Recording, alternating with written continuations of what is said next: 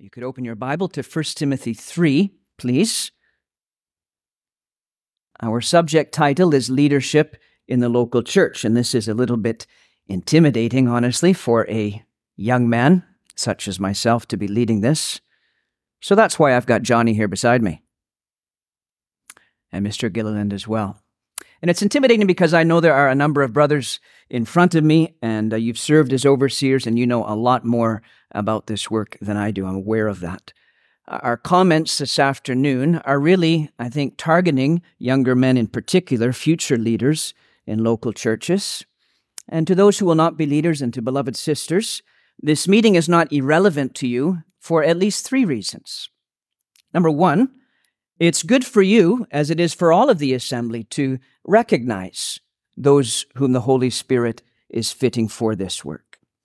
Secondly, as a sister, you may one day be married to an overseer, and you can be a great help to him. Thirdly, remember that the shepherds themselves are sheep, and they need your prayer and your support.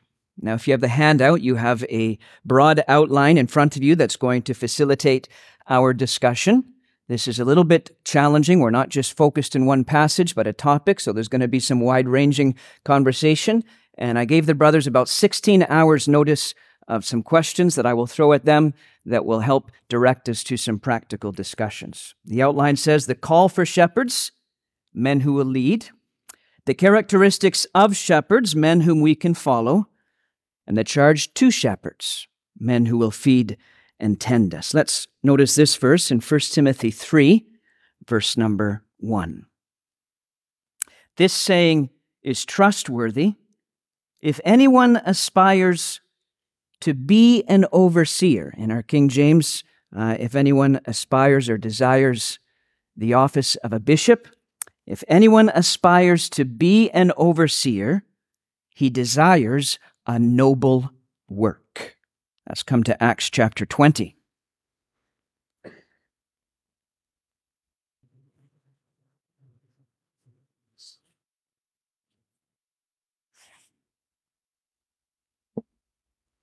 Acts chapter 20, verse 17. Now, from Miletus, he sent to Ephesus and summoned the elders of the church. Notice who he summons the elders. Come down now to verse 28. Be on guard for yourselves and for all the flock of which the Holy Spirit has appointed you as overseers, to shepherd, to feed the church of God, which he purchased with his own blood.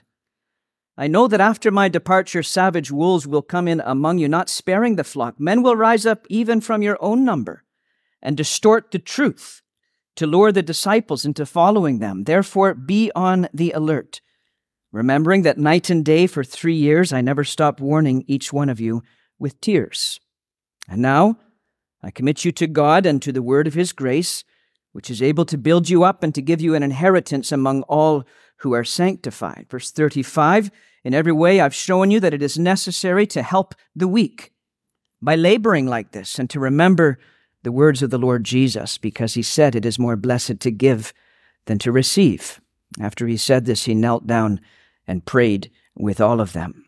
So notice that the brothers who were addressed as elders back at verse 17, he now says, he calls them overseers at verse number 28. So the elders are also the overseers, and then they are told to, to feed or to shepherd the church of God. The shepherd is the word pastor.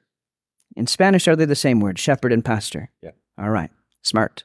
Latin language people. So the word pastor, that's just the Latin word for shepherd. So shepherd and elders and overseers Three separate titles for the same group of men. You get them all identified by these multiple terms. They are elders because they are mature. They are overseers because they are responsible. They are pastor shepherds because they feed and protect. And in Hebrews 13, they are leaders because they set an example and they direct. And in the New Testament church model, this group of men lead the local church in plurality, not one lead pastor assisted by a supporting group of elders, but a group of pastor, elder, overseers who shepherd the flock of God for the protection and the spiritual growth of the flock, and for the glory and honor of the chief shepherd. While leading the flock, they are not lords over the flock. Let's read a few verses, one more passage, 1 Peter chapter 5, please.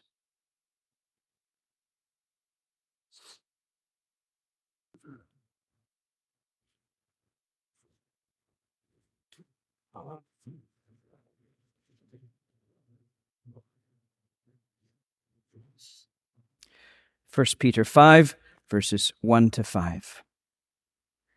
I exhort the elders among you, as a fellow elder and witness to the sufferings of Christ, as well as one who shares in the glory about to be revealed, shepherd God's flock among you, not overseeing out of compulsion, but willingly, as God would have you, not out of greed for money, but eagerly not lording it over those entrusted to you, but being examples to the flock. And when the chief shepherd appears, you will receive the unfading crown of glory. In the same way, you who are younger, be subject to the elders. All of you clothe yourselves with humility toward one another, because God resists the proud, but gives grace to the humble. Picture of people like a sheep under the Lord's shepherd care is very common and a very precious imagery in the scriptures. Earlier in Peter, you were as sheep going astray, but you've returned to the shepherd and the overseer of your souls. And the scripture also commonly uses that figure of a, of a shepherd for the leaders of his people. So David is presented as a shepherd king and a lovely figure of the Lord Jesus. And remember the scene when the Lord had compassion on the people because they were as sheep without a shepherd. What that phrase means is there was no one to lead them. No one to lead them. So the burden of, of my heart in this time we have together is just to remember, younger brothers in particular, local churches will always need shepherds who are willing to step up to lead and to. The Bible doesn't say that we need eloquent preachers, but it does say we need godly leaders. So we're going to start here, brothers. Point one on the outline the call for shepherds, men who will lead. And I leave it open to the two of you for a moment. If there's any general comments that you would like to make pertaining to this, please feel very free.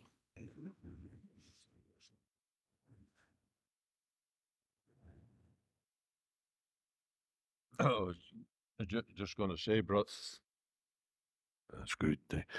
Just going to mention, brother Matthew, in, in a very you've referred to one of the passages there are there are five, if I remember correctly, five Bible passages that describe people that have no shepherd. In Numbers twenty-seven, Moses asked the Lord to provide a leader uh, that will go out and bring the people in, go in and out before them, that they be not as sheep without a shepherd. So if there's no shepherd, uh, a shepherd is needed to give direction. You have mentioned that. Then the next passage is uh, First, First Kings chapter twenty-two, and Micaiah said that he, he had a vision of Israel scattered upon the hills as sheep without a shepherd. So we need a shepherd for direction. In Numbers twenty-seven, go in and out. We need a shepherd for unity to keep the sheep uh, together. Then there's a reference in Zechariah chapter 10, and it says, They go their way as a, as a, a flock. They are troubled, as sheep that have no shepherd. So we not only need shepherds for direction, and we need shepherds for unity to keep the sheep from being scattered hither, thither. We need shepherds for peace and for calm. They are troubled like those that have no shepherd. Matthew chapter 9 is the fourth reference, if I remember. The Lord saw the people and they, they were distressed and they fainted as sheep that had no shepherd. So sheep need a shepherd for strength. And then, of course, in Mark chapter 6, he saw them as sheep having no shepherd, and that time was far spent, and they needed food. The people were hungry. So the shepherd is needed for direction, he's needed for unity, he's needed for calm, he's needed to give believers strength, and he's also needed to provide food. So all of those all of those pictures give us a, a, an insight into a situation that doesn't have a shepherd and is quite quite demanding. It's very helpful. I'm surprised those weren't alliterated. Uh, well, yeah, I'll give. I'll give that to you, but Okay, all right, a little bit later. Johnny. Uh, general comments, now. Okay. All right. Our first point the call for shepherds, men who will lead. Let me just ask my brothers here as you contemplate the scene of local church testimony, and you both are in different places at times, and in light of the scriptures that we've read, what, what do you think young men need to be thinking about in relation to this work? Or what would you say to young men who maybe have a speck of desire to uh, serve the Lord and his people in this way? I think chapter three would lead us to think that the very first thing. Of what book? I'm oh, sorry. First Timothy chapter three. Yep. So First Timothy three would lead us to think that the very first thing that a young man should be thinking about is actually his character. Before he ever thinks about the work, how to conduct a visit, how discipline ought to be uh, carried out in an assembly, so on and so forth. Number one, your character before the Lord. If you do not have the character described in First Timothy three, you have no business leading the Lord's people. And that's really good for all of life. Character is key, obviously, and we'll deal more with, cal- with character in that second point, but that's very valuable. Thank you. uh, uh, uh, again, a very general point. Brother Matthew, it, it- Moses, who became a great leader, as we all know, I think one of the early things that's said about Moses in, in uh, Exodus 2 that he saw their burdens. And I think it touched his heart just to see his people, the Lord's people, and the burdens that they carried. And having felt their burdens and having seen their burdens, then he became the man whom the Lord later used to relieve their burdens. So maybe that's one of the things that even a younger man can see the cares and the burdens and the hardships of the Lord's people and have a heart for them. And I, I would link that with the the care. I mean, it's not as if it's you work on your character for ten years and you never think about the believers, and then once you're done working on your character, then you can start thinking about believers. But those things happen simultaneously, Mm. right? So even as young men, you can be looking around the assembly, and even though you are not going to address, you know, such and such a problem, you can be thinking about it, praying about it, and even thinking about what the biblical way of addressing said problem would be. In fact, I think that blends in with the with the truth that the Holy Spirit fits people and raises people up. One of the one of the reasons or one of the ways that the Spirit guides people to different things is according to the burden that they have. Hmm. Uh, different ways that you could find your gift or your role of service in an assembly, but uh, part of that is is sensing what burden has God placed upon your heart, and maybe the the reason that you have that burden is because God wants to use you to meet that need. So I think that's part of the Spirit directing certain people in this work. There could be some bad motives in somebody wanting this role. Maybe they want the role more than the work. First Peter 5 speaks of not lording it over those entrusted to you. So, you know, church leadership isn't about satisfying a power trip. It's not getting to the top of the org chart in the local assembly. The only one at the top of the org chart is the one at the right hand of the Father in heaven. And others are under shepherd. So it's not a matter of getting to run the church our way. But that noble motive that Mr. Gilliland had just mentioned about recognizing the burdens of the people. This is, this is a service to carry out. And to want to serve the people of God this way and support them and help them is a noble thing. It's a noble desire. And, and, just running alongside that, Brother Matthew, you take David, who again became a great leader. I think that very language is used of David. The Lord raised him up as a shepherd of his people. Eh, He didn't, it wasn't so much that he saw the burdens, but he came to see the battle. Uh, I know he was blamed for coming to see it in the wrong way, but he saw the battle and the struggle, and he saw the people of God in a situation of defeat that they didn't need to be in. And having been concerned about the battle, in due time, David became the very man under God's hand who became a leader and brought them to victory and brought them to freedom. So uh, help us, brother um, Matthew. Just it's a, it's a question that I'm often asked, traveling about in places, about the recognition or the appointment of overseers. Who appoints them, or how do you become an overseer? And and uh, you, you have read a passage from Acts 20 that speaks about the Holy Ghost making overseers. And then you've read the passage in, in, in 1 Timothy about a man desiring to be an overseer. And is it Titus was told to appoint overseers? So you say, well, which is it? Does a man desire it? Does the Holy Ghost make a man an overseer? Does someone else appoint him? And you say, which of the three is it? And uh, so, can you help us maybe, or in general, on that whole subject? I- I don't think that we've. I don't think they've asked you to cross the ocean here to ask the questions. Think, uh, but it- you you mentioned three things, and I think it's all three of those, right? But can Uh, you go no, ahead and No, expand on that? no, surely, surely. So uh, one doesn't exclude the other. So the man is the burden, and as the exercise and the spiritual desire, not the ambition for power, but the spiritual concern, care, desire, and the Holy Spirit puts that in his heart.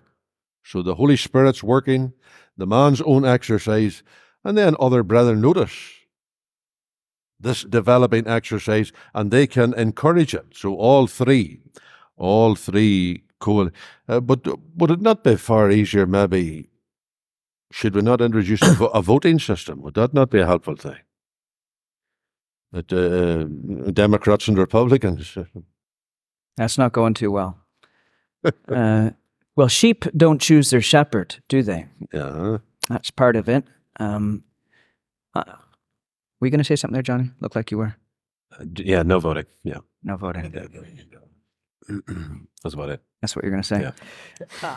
What about though? So, so you've said there's a desire within them. The Holy Spirit's working. Uh, others are recognizing this. Is this something that should be formally announced to the assembly? If if the brothers want to bring someone else on to join them in the work of oversight, should there be an announcement, or should it just be obvious to everyone already? I, I, I personally, I think an announcement is part of doing things decently and in order. There should be no problem. But I think, I think that it should already be so obvious to the believers mm-hmm. that when the announcement is made, the announcement will mean very little. Everybody say, if the announcement is made and everybody says, oh, what happened to him? Did he go away for a weekend seminar and suddenly became an overseer? If everybody's shocked, something, something wrong. So, uh, uh, if the brother hasn't already shown the qualities, the announcement won't validate it, and the announcement wouldn't suddenly make it. If he has shown the qualities, the announcement will be decent and in order and mean very little, really. And uh, Yeah, agree 100%. And I, I do know of situations where uh, there never was any communication announced, and it, it does lead to some awkwardness. If, if you asked, in fact, if you asked one of the overseers in this assembly, are you one of the overseers? He, he kind of shrugged his shoulder. Well, I don't, you know, don't know. Nobody ever told me that. Well, well, that's not very good. And then you ask the saints who are the overseers here. Well, we maybe this guy, maybe this guy. Not. That's not a good thing either. So there should be communication, but it, it it should not be a shock. It should be obvious because you're recognizing people who are already engaged in the work. We're in a situation, and this is may want to call this an, an argument from experience, but in a situation in Guadalajara where the brother that has been recognized as an overseer, there's not been a formal announcement, and I actually think there should be. So it's kind of hypocritical. I think there should be an announcement for the man who is being recognized. However, like Mr. Gilliland said, it should be obvious to everyone. But one of the ways that we found out that it was obvious to everyone was actually sitting down with every member of the assembly individually. Now, this would be very difficult in a large assembly. I'm not sure how you do that logistically, but we're small enough that we met with every single member of the assembly individually, including the wife of this man. And we actually went through 1 Timothy 3, every single characteristic. And for every, maybe you think this is too laborious, nobody's going to want to come visit us and go to the heart. But anyway, we went through every single characteristic and said, does he qualify for this characteristic? Does he qualify? Does he qualify? And thankfully, the answer was yes for, for every single one. Even his wife agreed that he qualified uh, for these characteristics. Anyway, that's another way of ascertaining do the brethren have confidence in him? Is he already your shepherd? Is he shepherding you right now, speaking to them on, on an individual basis. And what about if there is a brother whom the saints do perceive as doing this work, and current overseers would would love to have him formally uh, communicated as being in this work, but he's he's maybe not he's not willing to participate, or he's not willing to to join them. What would your advice be to him or to the brothers there?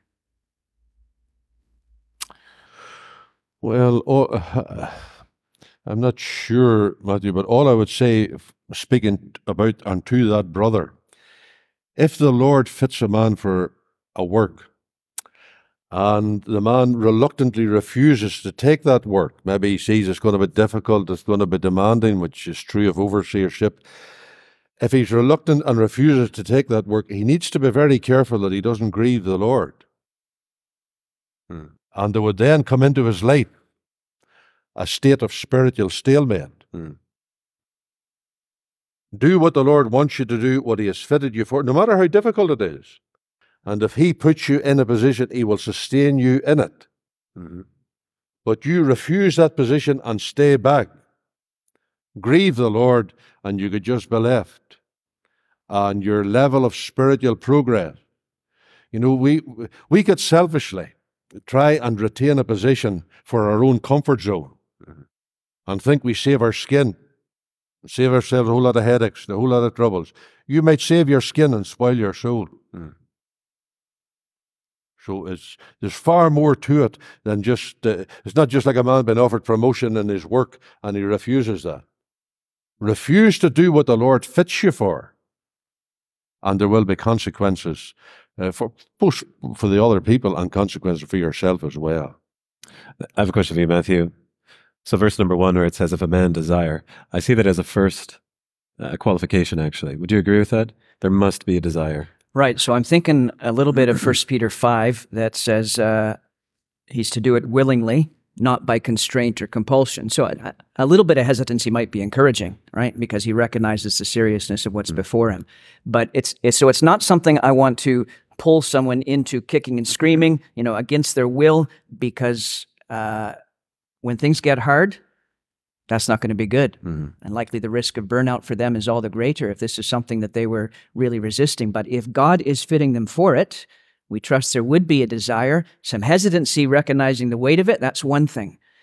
But there should be a willingness to obey what God is calling them to. And sure, it can be an intimidating thing in some ways. But I would just love to appeal to you with, with coming back to, you know, those five references to why the sheep need shepherds. Christian life can be hard, and it's easy for, for sheep to stray at times. And uh, there's wolves and lions out there. And the people of God need to hear the perspective of godly wisdom and, and spiritual men with their experience. So the people of God need shepherds. So this is a noble thing. Remember, remember in, in Acts chapter 20, Paul says he shed tears for that church in Ephesus. Well, the Lord shed his blood for it.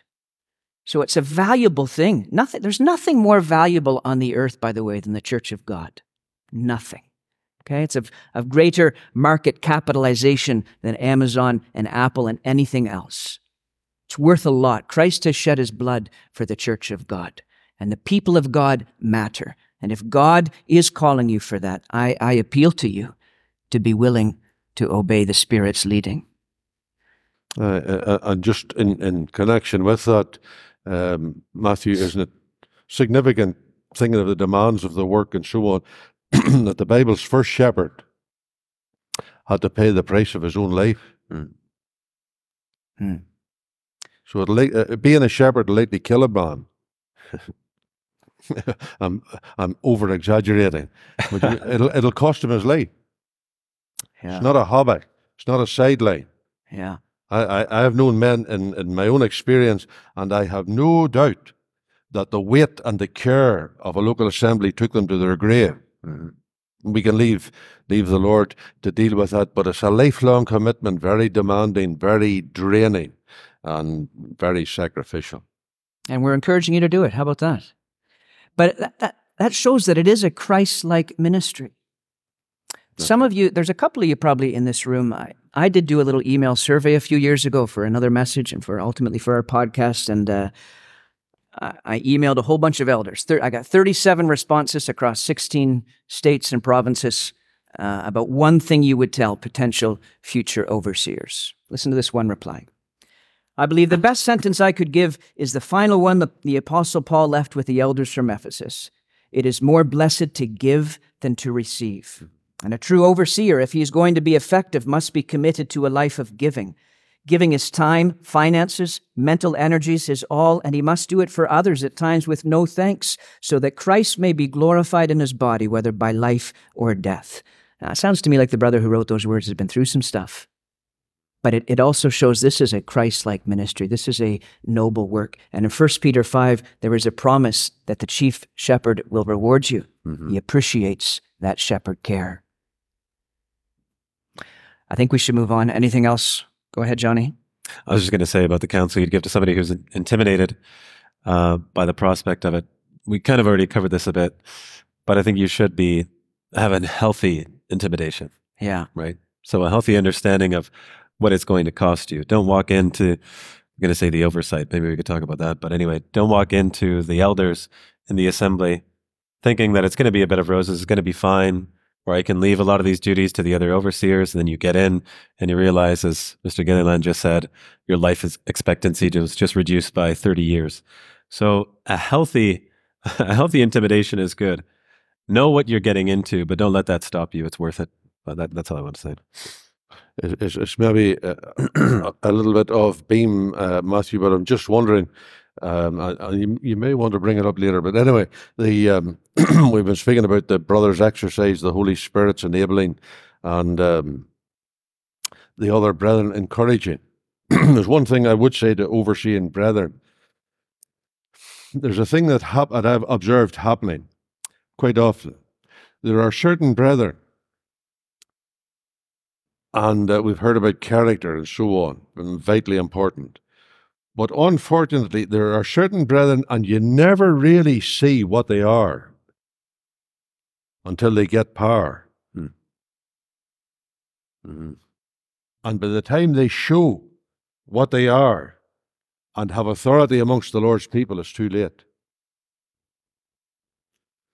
So just keep that in mind, brethren, in what you encourage, because you need to need to be careful you don't encourage. Just look for those tendencies, those domineering, bad temper tendencies in a man, those extreme outlooks and extreme attitudes. I mean, in a young man. And I think that those things, those things should make older brethren very wary to encourage such an individual into responsibility. So, David, I have a question about that. Later on in First Timothy chapter three, he gives a list for the deacons, and then he talks about a time of probation or a time of testing. Uh-huh. Do you think that could legitimately apply to the list for the elders I as think well? so. Yeah, surely. Okay, so that would mitigate that. Yeah. right? Under observation. Yeah. Uh, yeah. Good. What would that look like? You're asking me the question? Yeah.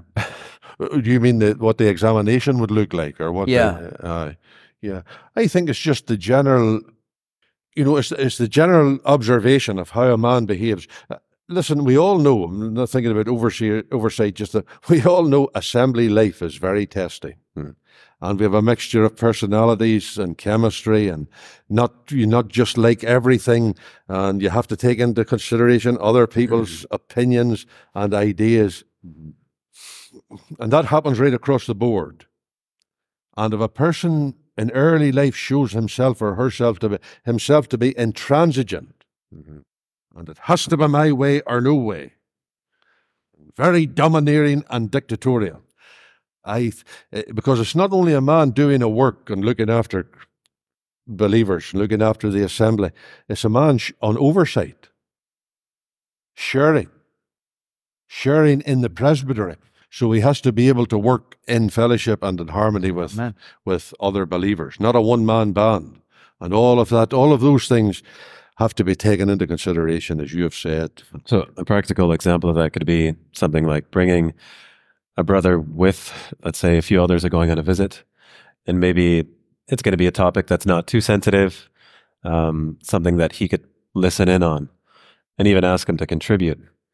And so you're listening to the way he answers questions, the way he handles people, that sort of thing. Anyway, that'd be that'd be one example. Even inviting a brother into certain meetings that the elders might be having, having, uh, invite him to listen, maybe even to contribute, so you can hear the way that he reacts and the the things that he says, and so on. Anyway, you, did you think of other examples how to do that?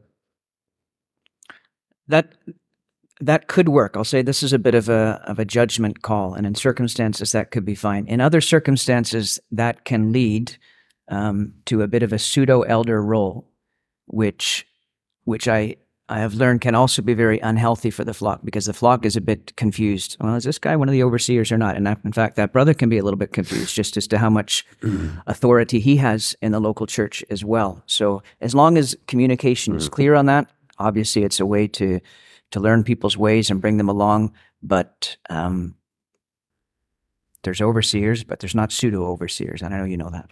No, and ju- just in connection with that, Brother Matthew, again, it's a, I hope it's a situation that has disappeared. During COVID, a very challenging time. We all know that. And we're not sitting in judgment. Many decisions were made in the fear of the Lord, and brethren did their best in very, very difficult circumstances. And thankfully, we have emerged from it. But I noticed that during COVID time, what happened in many places, because of the medical side of things and this, that, and the other, there was almost, what would I call it, a, a medical oversight Hmm. developed in the assembly over against the local oversight. And the assembly was directed by the decisions of medical practitioners, not the oversight. Now, always, uh, uh, this this is where it gets back to what our brother said about a pseudo oversight. Always be very careful, dear brethren, about an oversight. And th- these are unbiblical terms, seriously unbiblical, but you know what I mean. An unofficial oversight, developing, working at a different level or behind the scenes from the official recognized oversight. And you get a two tier thing going in the assembly, which is uh, a recipe for division. But that's that's only by the way. That, that's an issue in places where the deacons form a, a board. You know, you have a board of deacons, and there's kind of the, the battle between the elder board and, and the deacon board. And the deacons form almost like a shadow cabinet to the elder board. And so I think, in connection with our brother's comment, it's important, I think, to point out in chapter three of First Timothy, he's not saying that the deacons, I don't know if you were planning to mention deacons later, but the deacons are not recognized in the same way that an elder would. Now, we might differ on exactly how much recognition they're given. I don't know. We haven't talked about this, but that, that's for another time. But they're not recognized in the same way that elders are. So there should not be any competition between two committees, as it were, in the assembly. It's the elders of the assembly, and they are the ones that have authority over things to do with faith and practice. All right, I'm I'm determined not to let the discussion go to deacons. There's three brothers here, and I suspect we'll get four views probably. So let's let's move on. The characteristics of leaders, men whom we can follow. The example of life is a big thing, and I'm thankful that Johnny first mentioned this. This was uh, the, the key thing in their their character. Robert Murray M'Cheyne, not part of a, a local church like we are, but pastor to flock there in the 19th century in Dundee, Scotland.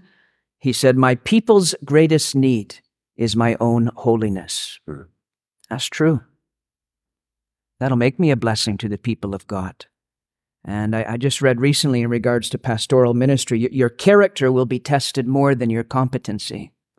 May be fair to say that your character is your competency. Now, as you think about these lists, let's say 1 Timothy 3, Titus 1, if our brothers want to, to read anything from either of those, that'll be helpful. Uh, I would just like to know from them if there's one or two attributes that they would like to uh, maybe think are particularly needful to highlight today. Think of those character qualifications. We've got them a little bit in 1 Peter 5, but especially Titus 1 and 1 Timothy 3. Any particular attributes you would like to highlight, brothers? It, it has always impressed me, brother uh, Matthew, what isn't said. Hmm. He's to be righteous, he's to be just and dependable and so on, faithful, and all these character features. Uh, What does he work at? Is he a degree? What kind of a vehicle does he drive? What university did he attend? What official qualifications does he have? Those kind of things, education, social status, family connections, We kowtow to those things. Very often, it's a, they're never mentioned in First Timothy or Titus. It's it's more a man's character than his career. Mm-hmm. It's more his character than his charisma. And we, we need to keep, I think, keep the emphasis. And uh, uh, you mentioned any one of them stand out. Maybe the one that stands out to me, uh, Matthew, is the repetition in different forms about being sober minded, sober minded, vigilant, clear headed. You know, I have known in my little experience, I've known assemblies where men got into power and authority and positions. How, I don't know, but one way or another they did, and they weren't mentally stable. They were men off in the head. Oddballs. Just unusual characters. And so, uh, in oversight, there's nothing so essential as being cool headed, level headed. Don't flare up with a raging temper. Don't quick take a knee jerk reaction. Don't have hasty decisions. Cool, calm, and collected, careful, sober, sober, sober, sober minded, and all those words that feed into that area of thinking. That, those are the ones that impress me quite a bit in those two lists. That's good advice for life. Mhm. Don't freak out when you don't have to. You know. Good. Johnny, what's on your mind? So I was thinking verse 5. Now, I know there's exceptions to this, right? Different family situations, but 1 Timothy 3, verse 5, uh, starting at verse 4, actually, one that ruleth well his own house. So, speaking of a time of testing, having his children in subjection with all gravity, for if a man know not how to rule his own house, how shall he take care of the church of God? So, it seems as if he's emphasizing, in fact, here, the family life or the home life of this elder. And it's a testing ground where you can show and you can display these characteristics and then you can display them in the assembly. You can rule your own house and then you can rule in the assembly. Something I've noticed though, and I could say even in my own life, is that the positive, just as the positive things that you do in your own house can be replicated in the assembly, the negative things and the sins and the way you treat your wife and the way you're raising your children, sometimes we see that replicated in the assembly as well. And the way an elder is discipling his own children, that's the way he treats the rest. The way he talks to his wife, that's how he talks to the sisters. And so it's almost genius, or of course it is, it's inspired by the Spirit, but it's very instructive and very helpful that he does emphasize the home life before you're ever in the assembly ruling the brethren. Certainly an important way that we can gain or lose respect amongst the people of God as well. So that's very valuable. Obviously, this isn't something that you just, you know, turn on when your kids are 15 or 16. Mm. You're in trouble then if that's when you want to turn it on. Character isn't something that we just turn on at the age of 30 or 40, which is why this is something to to focus on starting today. As you've as you've raised the issue about our home life, let me just ask you about one of the qualifications in particular, Titus 1 6, because people often wonder about this. An elder must be blameless, the husband of one wife, with faithful or believing children. How would you render that, and, and what does that mean for us today? Uh, just as- we come to that, Matthew, this whole thing that we're talking about, the, the correlation, the engagement between home life and assembly life, it's, uh, it's the opposite in the world. The man's president. He says, my home life's nothing to do with that. Yeah. He says, I can live in my private life and my personal life, and I can live quite immoral or whatever way I like and do this and that and be quite outrageous, outlandish. This is my official position. It's just irrelevant. Whereas we come to the scriptures, it's the very opposite. Yeah. What a man is at home feeds into what he is in the assembly, and he cannot d- divorce the one from the other. I'm maybe uh, inclined just to. Is it Titus has the the, the qualifier uh, not unruly or given to riot? What does it say? Having faithful children. We're not, yeah, not accused of wildness or rebellion. Yes, Yeah, so I think maybe that additional clause clarifies. uh, elucidates or amplifies what faithful means. Not necessarily uh, believers, but respectful to family life and so on. Obviously, we are responsible to create an environment in which uh, our children would want to be saved, but that's not something we control. but we do have a lot of influence over whether they are wild or obedient. I remember a brother asking one time at a, a conference Bible reading on Titus chapter 1. He, he, he asked the brethren, he said, Brethren, are overseers essential for the being of an assembly? Hmm. And uh, so, can you have an assembly without overseer? So, one of the brethren I thought gave a very wise answer. He said, No, he said, his overseers are not essential for the being of an assembly, but they are essential for its well being. Yeah. Our brother Jonathan will know here, these brethren, you could go to an area, see a number saved, an assembly planted, and at that point there will be no overseer. So the assembly is planted, but no overseers as such have developed. I think the Holy Spirit will develop them remarkably quickly. And while they're not essential for the planting of an assembly, they will become essential for the preservation of an assembly. If there was one of the, the attributes or, or calls for overseers' qualifications that, that stood out to me just over the past week, it's, it's the words in Acts 20 take heed or be on guard for yourselves. That's a striking thing. That's the first thing he tells him. He says, Watch out for yourself. Is this the same thing Paul tells Timothy? So, my biggest threat, my biggest uh, problem is not going to be difficult sheep. It's not going to be my relationships with fellow shepherds. It's not going to be the world. My biggest problem is going to be me. That's my biggest danger, my own heart and my own sinful flesh. And uh, the needs of the flock and the needs for public participation can so occupy us that we can fail to take care of our own heart. And that's dangerous. So Paul says to Timothy, he says, pay close attention to your life and your teaching. Secondly, if I'm not taking care of myself, there is a greater risk of burnout as well. And so we need to be mindful. I mean, that can still happen at times, but you've got to take care of your own heart and your own walk with God. That's number one. That's how you're going to be a better help to others. Uh, uh, um, just when you're saying that, Matthew, I'm thinking immediately of John 21. I know it's not oversight in the sense, but the feeding of sheep. But before the Lord Jesus asks the uh, commissions Peter, feed my sheep, he has already asked the disciples earlier in the chapter, have you any meat?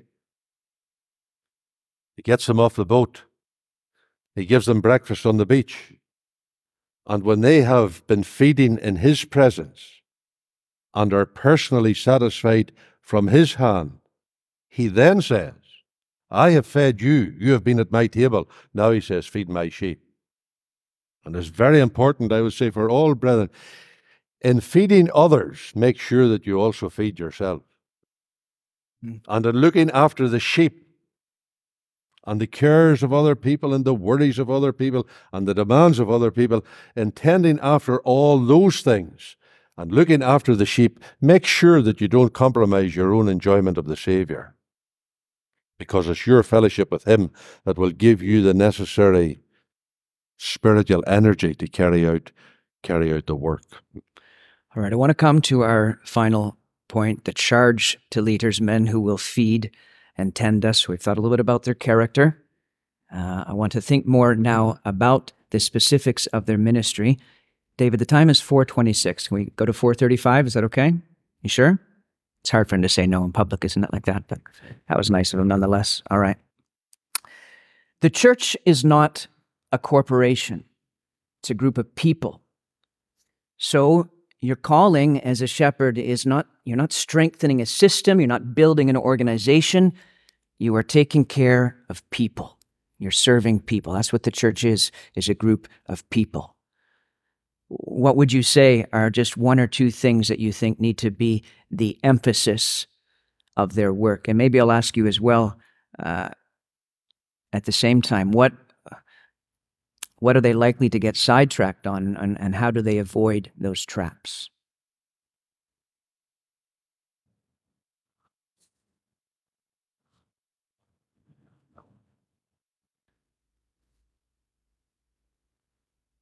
If someone just Well- simply said to you, uh, What is an overseer's main responsibilities? What would you say?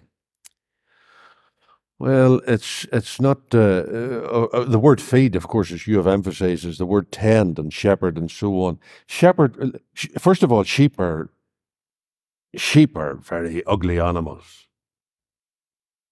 You know, this idea, oh, lovely wee sheep, lovely wee lamb, oh, so cuddly and so nice. You just love to look after them.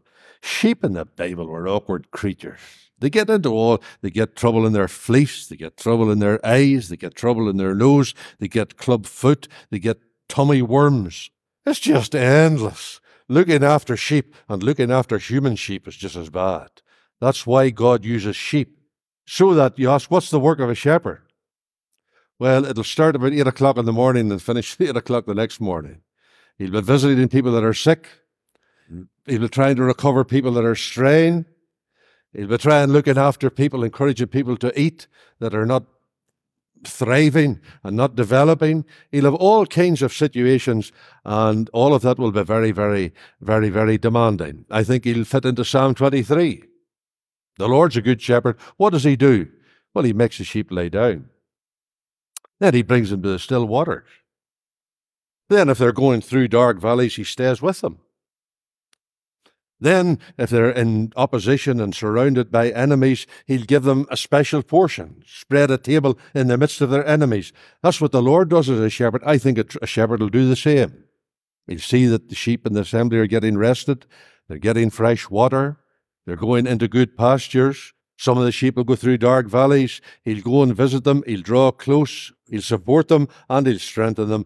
And some sheep that are being exposed to special danger, he'll give them special comfort and special training. So, but maybe you're looking for something beyond that, Brother Matthew, or something extended. It's all good. I mean, uh, if, if those few points you mentioned all show that the shepherd is going to have to be in contact with the sheep know them. In fact, as I did that little survey, that, that was the most common response. Obviously, a lot of brothers emphasize the need for knowing the word. Of course, that's vital.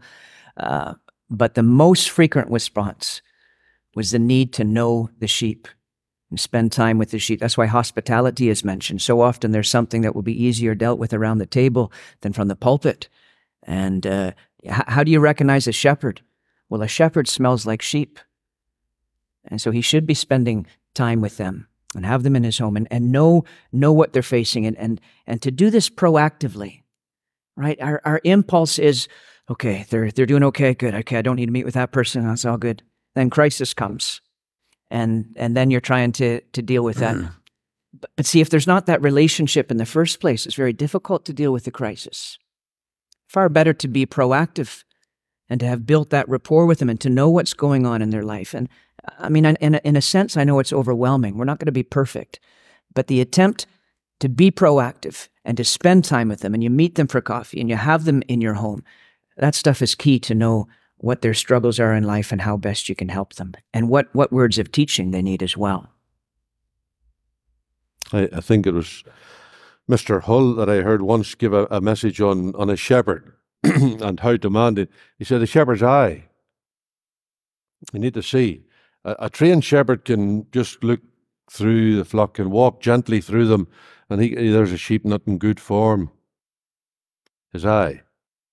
There are overseers, and when they meet a Christian, they can tell by looking at them, there's a Christian down. There's a Christian needs attention. His eye. His ear. You need to hear a sheep bleating. Some situation of emergency. His arm. He'll need have strong arms, sometimes can lift the sheep. His feet, his legs. Sometimes he'll have to travel over rocky roads and thorny thickets to reach sheep that are in difficulty. And most of all, not just his eye and his ear and his mouth. My sheep hear my voice. He'll speak in words that'll give them guidance, not just his arm to support them, not just his feet to find them, most of all, he'll need a heart to love them and to appreciate them. One thing I was going to ask, I see your time, I'm not going to hold you up, Brother Matthew. The Apostle Paul here in Acts 20, he says about these overseers, take heed to yourself, and um, the Holy Ghost has made you overseers. And then he says of your own selves, things will happen. Mm. Divisions will come in of your own. You say, but these men were made overseers by the Holy Spirit. Mm-hmm. We sometimes say, if, a, if an overseer goes wrong, we say, ah, the trouble was he, he, he never should have been an overseer. The Holy Spirit never made him an overseer. That gets us out of it. Never should have been an oversight. Holy Spirit. But the Apostle Paul says to these men, he says, the Holy Ghost made you overseer. Hmm. And he says, from you, Holy Ghost appointed overseers, there's going to rise trouble. Hmm. So the fact that the Holy Spirit, through the Holy Spirit, a man has become an overseer, uh, it, it doesn't reduce the need for self vigilance and looking to himself. He could be a Holy Ghost appointed overseer and yet later go wrong, according to Acts chapter 20. But I hope that hasn't derailed what you're saying there. It's good. You made a made a comment earlier about um, what overseers are not called to do. Yeah. Okay, Uh oh. It's got something coming here. so let me put it let me put it positively. As far as I can see in the scriptures, and to proclaim and protect, proclaim the word, feed the flock of God, and protect the flock, just like we were hearing in Acts twenty. Those are the things that we're supposed to be doing. That overseers are supposed. Now, if you don't do those things, if you go outside of those categories, I'd almost want to say you're you're clearly on prohibited ground. Not prohibited, but you know what I mean. You're you're not doing the job you were called to do. So, for example, if your work as, as an overseer consists of inviting speakers, of cleaning the hall, of doing practical things around the building and among the believers and that sort of thing, I think you're spending your time doing things that you weren't called to do. I don't want to be too harsh. But if we stick to those two categories, which I think encompass quite a few things that we see in Acts 20, 1 Peter 5, and 1 Timothy 3, Titus 1, to proclaim the word of God and to protect the sheep, what you will find is that there actually isn't any, any more time to do anything else Yeah. So if you're doing those things. so obviously, in some small assemblies, brothers are doing Sure. Yeah. more. Um, But wh- one of the reasons that happens, I mean, I, I I would love to get this across to you as as younger brothers. You know, you're you're not you're not going to come onto oversight. You're not going to become an overseer so that you can choose the carpet color. Hmm. Okay, like, you know, please spare me. But if you do choose, choose a good one. But I mean, it's not really your work. So here's the point. Why, why does that happen? Because you f- you feel a sense of responsibility, and you care, and it, well, somebody's got to do it. So here's what we need. Obviously, there needs to be a part, there needs to be a willingness on the part of overseers to delegate and assign responsibility to others. And there needs to be a part on the rest of us, a willingness to step up and take responsibility for things, to free them for this work of proclaiming and protecting. Uh, that, that double side there in Titus chapter 1, they are to encourage with sound teaching and refute those who contradict it. Obviously, we got to know the word. We need to know, have, have some sense of awareness of, of what's out there in the culture, in the evangelical culture. Like, think of this ready, not already, not yet. If, if I heard a young brother mention that in a Bible study at home, use that phrase, already, not yet. The phrase in itself is not bad, like Johnny said, but if, as soon as I hear that, I'm thinking, okay, this, this guy's probably reading some different stuff. And it's good to have an awareness of that. But I can't be aware of everything, but I can know the Bible well.